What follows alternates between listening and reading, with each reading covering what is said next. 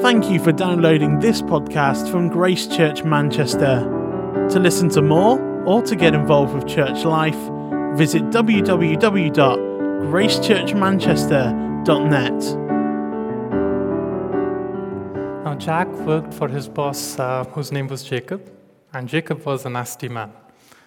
He overworked Jack, shouted at him all the time, and didn't allow him to take holidays. Now, the tragedy was that Jack and Jacob lived next door to each other, which meant that Jack was not free from his, mas- um, from his boss even when he was at home. His boss used to ask him to run errands, sometimes late into the night. Now, of course, the only reason why Jack was still working for Jacob was he needed a job, he needed some money. He was desperately looking for another job. And by God's grace, he found one. So he left his old job and joined the new one. A few weeks later, at around 10 p.m. in the night, he hears a knock on his door, and there's Jacob at his door, and he demands that he goes into the supermarket to buy him some beer. What do you think Jack should do? Should he serve John now that he's left his old job? No, of course not. What he should do is he should tell John, uh, Jacob, in no uncertain terms, I do not serve you any longer. And that's exactly what Paul is asking, asking us to do or telling us in this passage. Read uh, Romans 6:18. You have been set free from sin and have become slaves to righteousness. So, verse 14, do not offer any part of yourself to sin as an instrument of wickedness, but rather offer yourself to God as those who have been brought from death to life. So he's saying three things. You were slaves to sin, you, you are slaves to God, so don't serve your old master but serve God. Now, before we go any further, what is a slave? A slave is a person who belongs to his master who has absolute authority on him. Aristotle, describing slavery in Rome, says slaves are living tools, just like tools are inanimate slaves. So here's my question Do you think you are a slave? Do you feel like a slave? A slave either to sin or God? My aim in this sermon is to convince you that you are a slave. Uh, you're a slave to sin if you're not a Christian, and you're a slave to God if you are. Once I've done that, we'll look at a few implications of these truths on our lives. So let's start by looking at slavery to sin. Firstly, our experience and the Word of God bear witness to the fact that we choose to do sin, right? Else, for example, in 1 Peter 4 3, it says, For you have spent enough time in the past doing what pagans choose to do, living in debauchery, lust, drunkenness, orgies, carousing, and detestable idolatry. Romans 3:23 says, "For all have sinned and fall short of the glory of God." Sin is not measuring to God's standards, not giving God the worship and love that is due to Him. And the Bible declares that all of us have voluntarily chosen to sin. But on the other hand, the Word of God also says that we are not able to do anything but sin. See, for example, Romans 8, verses 6 to 8. The mind governed by the flesh is death, but the mind governed by the Spirit is life and peace. The mind governed by the flesh is hostile to God. It does not submit to God's law, nor can it do so. For those who are in the realm of flesh cannot please God. Notice the cannot in this verse.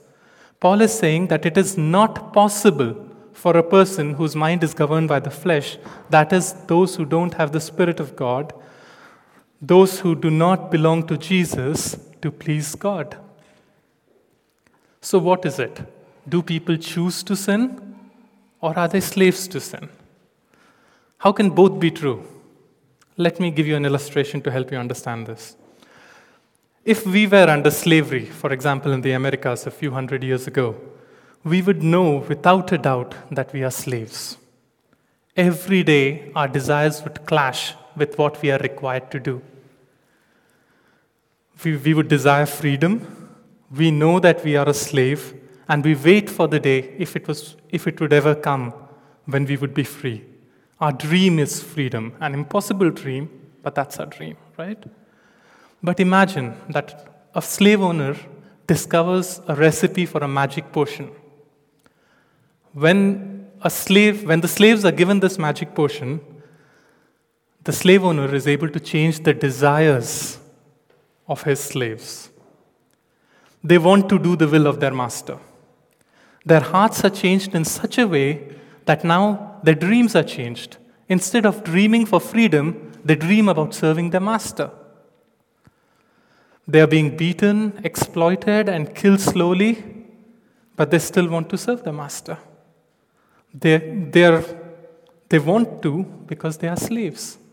Not slaves in the sense of they're required to do something, but it's much more insidious kind of slavery.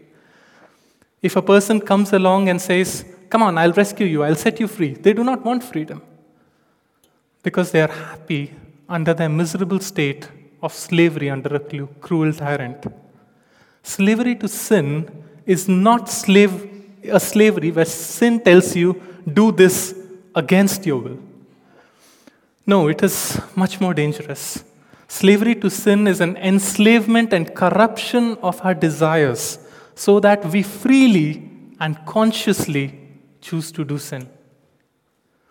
We have no desire for God and the things of God. In fact, we hate Him and hate the truth about God. That's what it means to be a slave of sin. But how do people end up in slavery to sin? Read Romans 6, verse 17. But thanks be to God that though you used to be slaves to sin, you have come to obey from your heart the pattern of teaching that has now claimed your allegiance.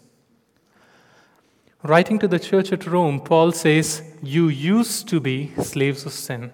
That was our natural state.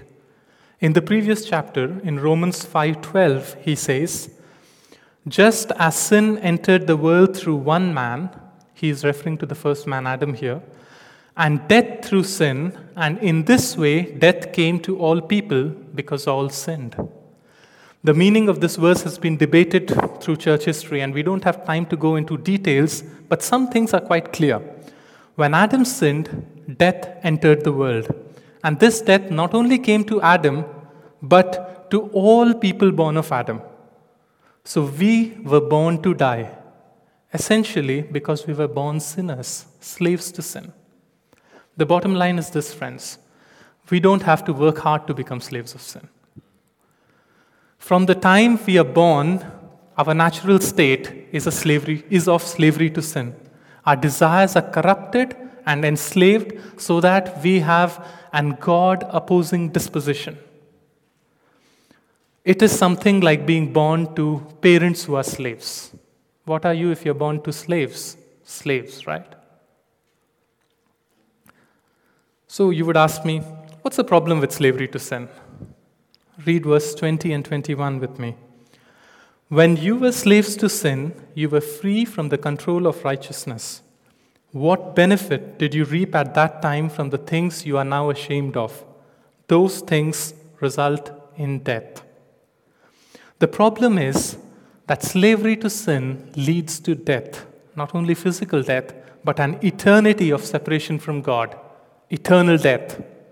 The problem is that God is angry with sinners. The problem with our sin is that we have rejected an all loving, compassionate, glorious, life giving, kind, merciful God. And we do not want to know Him. We say to Him, I do not want you in my life. Or we say to him, I want you only if you act by my standards. You take care of me, and I'll worship you. Or, as we say, as we looked at a few weeks back, we say to him, I'm not that bad. Uh, I'm going to earn your favor. I do not want to owe you anything. Not knowing that what God requires of us, first of all, is worshipful dependence on Him. So God's wrath is on us. Romans 1:19 says, "The wrath of God is being revealed from heaven against all the godlessness and wickedness of people." And John 3:36 says, "Whoever believes in the Son, that is Jesus, has eternal life, but whoever rejects the Son will not see life, for God's wrath remains on them." This is how Jonathan Edwards explained the wrath of God. He says, The bow of God's wrath is bent, and the arrow made ready on the string, and justice bends the arrow at your heart, and strains the bow, and it is nothing but the mere pleasure of God, and that of an angry God, without any promise or obligation at all, that keeps the arrow one moment from being drunk with your blood. He says, Some have imagined and pretended that God's promises are effectual for a man in his natural state. If that man is truly earnest in his seeking and knocking, but it is visibly clear that God is under no obligation to keep such a person from eternal destruction, not even for one moment. It doesn't matter how religious the man is or how many prayers he makes. Until he believes in Christ, God is not obligated in any way to protect you. Are you afraid yet? An all powerful God is ready to execute justice on you. My prayer is that God's grace would frighten the hell out of us today. God, come and teach us to be afraid before relieving our fears. How do people get saved then? How can anybody escape from the terrifying grip of sin? Is there an escape from sin and this uh, awful prospect of God's justice executed on us? Of course, there is. Praise God, there is. Read verse 17 again with me.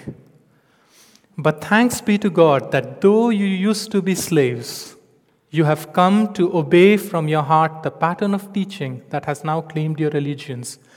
You have been set free from sin and have become slaves to righteousness. It is possible to be set free. How? In verse 4, 4 onwards, Romans explains the, Paul explains this idea. Romans 6 4. We were therefore buried with him through baptism into death in order that just as Christ was raised from the dead through the glory of the Father, we too may live a new life. For if we have been united with him in a death like his, we will certainly also be united with him in a resurrection like his. For we know that our old self was crucified with him, so that the body ruled by sin might be done away with, that we should no longer be slaves to sin, because anyone who has died has been set free from sin. God has rescued you. How did He do that?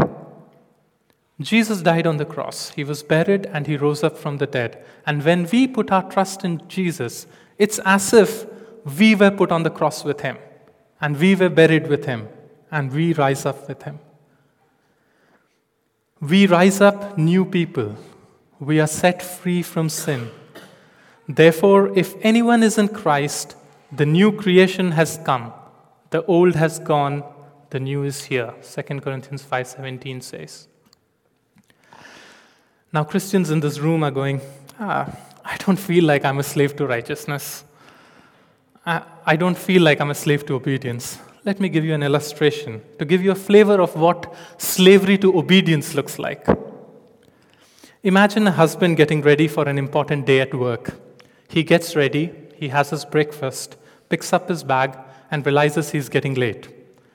He's about to open the door when he remembers that he's forgotten an important file that he needs in his study. So he rushes back up, picks up his folder, comes down. His mind is full of anxiety about the meeting that he has.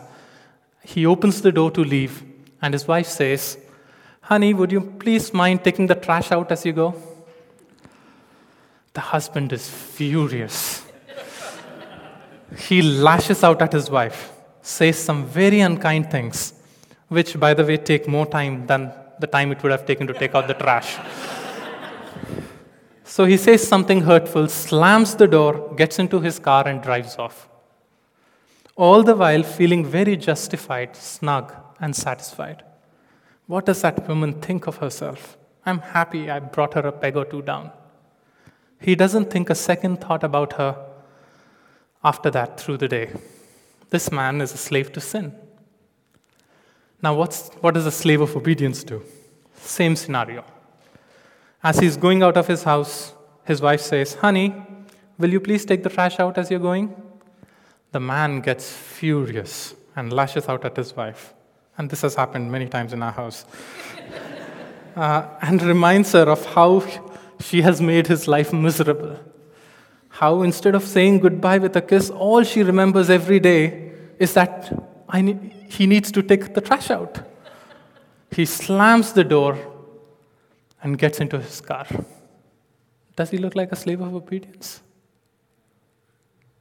But as soon as he does that, it's as if a heart has gone through his, a knife has gone through his heart. He shouldn't have said that. His heart is in a turmoil. He knows that he needs to say sorry, but he resists that thought. He gets into his car, drives off.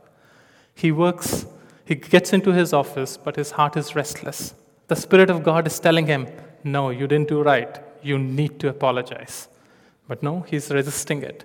But God keeps pursuing him till he rings up his wife and makes up with her. This guy is a slave to obedience. His heart wouldn't rest till he obeys.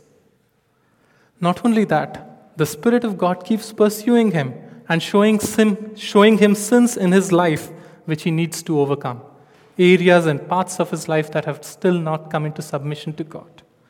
The Spirit of God relentlessly keeps pursuing this man as he keeps increasing in obedience and conformity to what God wants him to be, like Jesus.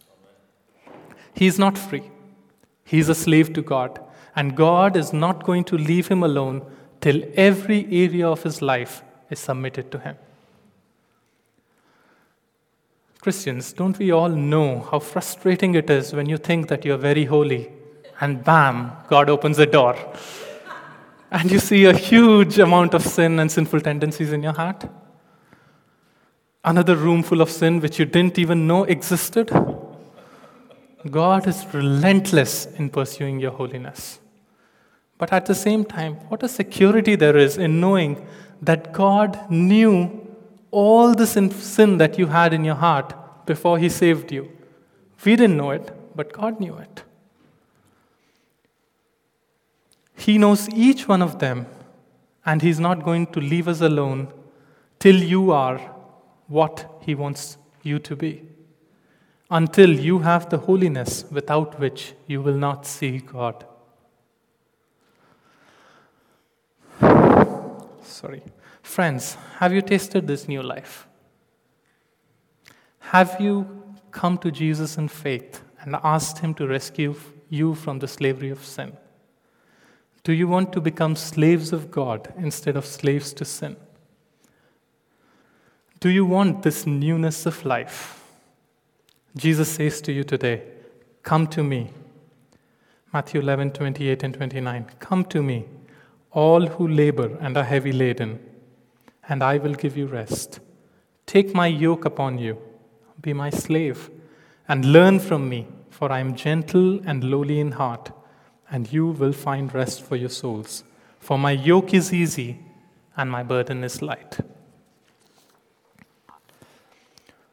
So, what is the value of what I've said in life? How do these truths apply to our lives? Let me suggest a few ways. Let's look at verse 16, Romans 6 16. Don't you know that when you offer yourself to someone as obedient slaves, you are slaves of the one you obey, whether you're slaves to sin, which leads to death, or to obedience, which leads to righteousness?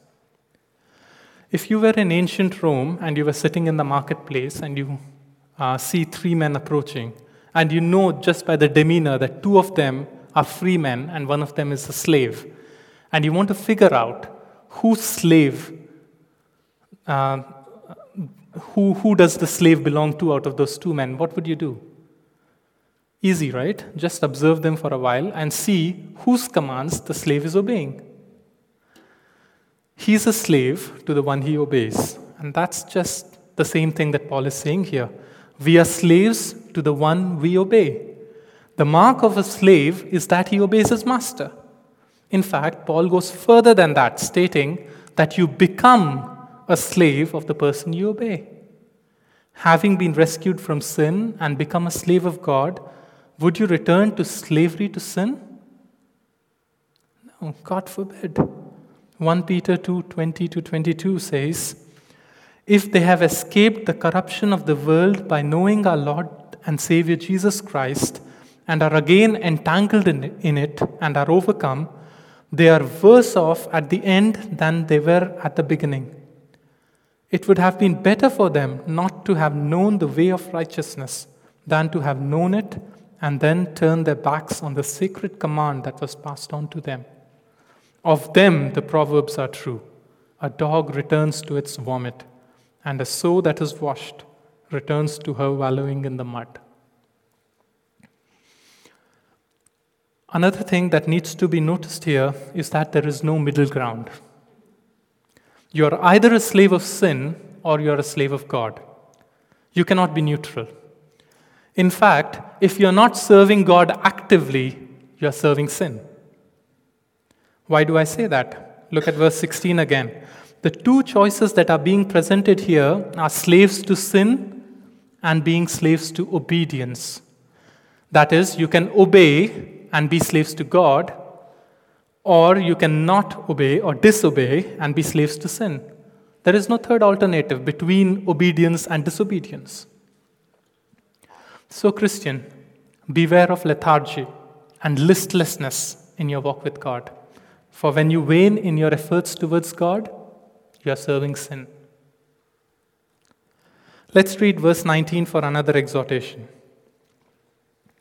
Just as you used to offer yourselves as slaves to impurity and to ever increasing wickedness, so now offer yourselves as slaves to righteousness, leading to holiness.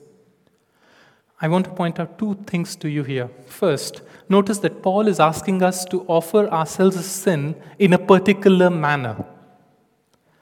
Just as you offered yourselves as slaves to sin. How did you offer yourselves as slaves to sin? With joy and abandon and great enthusiasm, right? You never thought of the consequences of your sin. The fact that you were rebelling against God. In the same manner, offer yourselves to God without being hindered by sin and Satan. Easier said than done, right? My fear is, brothers and sisters, that we have become complacent because we have believed half the gospel. We know that by grace, God has saved us from an eternity in hell to an eternity with Him. But we have not believed that this salvation is accompanied by, ch- by a change in our status and nature. We are new creatures, slaves to God. Believe it and live like it. And when you do that, you will find your experience matching up with your identity. Here's what Martyn Lloyd-Jones says about this. He says, As you go on living the righteous life and practicing it with all your might and energy, and all your time and everything else, you will find that the process that went on before, in which you went from bad to worse and became viler and viler, is entirely reversed. You will become cleaner and cleaner, and purer and purer, and holier and holier, and more and more conformed to the image of the Son of God. Let me take a very concrete example and dwell on it for a moment. We all know that we read we need to read our Bibles and pray every day, right? But isn't it a struggle every day? Why is it that we have time to spend on Facebook but not in memorizing scripture? Why is it that our minds don't stay in one place long enough to meditate or study a passage of the Bible? Why is it that we find that we are sleepy when we get on our knees to pray? My guess is in many cases, it is because we have not embraced our identity. We believe Satan when he tells us, ah, You are not really interested in these things. Come on, Christian, embrace who you are. You are a new creature, you have a new heart that can see, indeed, wants to love God. You are no longer enslaved to sin. Don't believe Satan when he tells you lies. Decide now that you are going to live out your identity, no matter who tells you otherwise. In conclusion, let me give you an illustration. Consider a typical British countryside scene with two fields enclosed by high rock walls. Every person begins life in one of these fields. A field ruled over by Satan. We have no chance of scaling the walls and escaping the field on our own. But God, in His grace, reaches down and takes us out of that Satan dominated field and sets us down in an adjacent field, a field ruled by Christ and righteousness. A decisive change has happened in our position, right? We are in a whole new relationship, whole new relationship to sin. However, we can still hear Satan calling from across the wall, from that old field where we used to live. Out of long habit, we sometimes still obey him. Out of instinct, because our instincts are trained to obey Satan. Even though we don't have to, we are still not used to listening to the voice of our new master, God. What we need to do is move away from that wall and retune our instincts. Christian, a decisive change has happened in your life. Satan has no control over you. Let him not fool you into believing that you are still his slave, still his slave. Listen and obey God. Actively, with all your heart.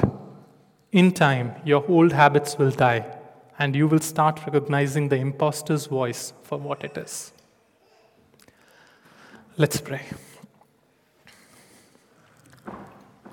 Our Father in heaven, we thank you for setting us free from the slavery of, to sin and making us slaves to God.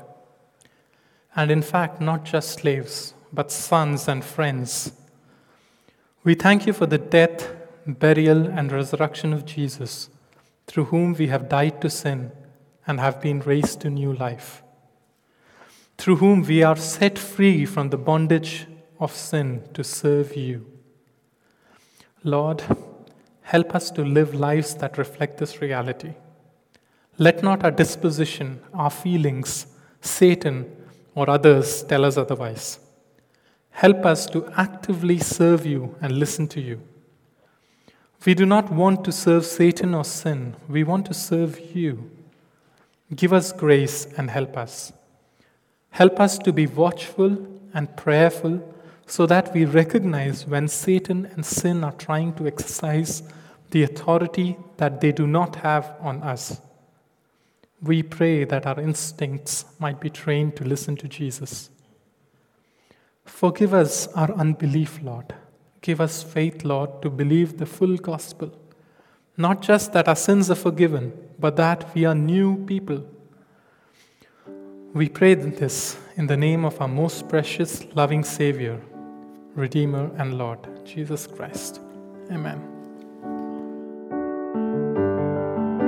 Thank you for downloading this podcast from Grace Church Manchester. To listen to more or to get involved with church life, visit www.gracechurchmanchester.net.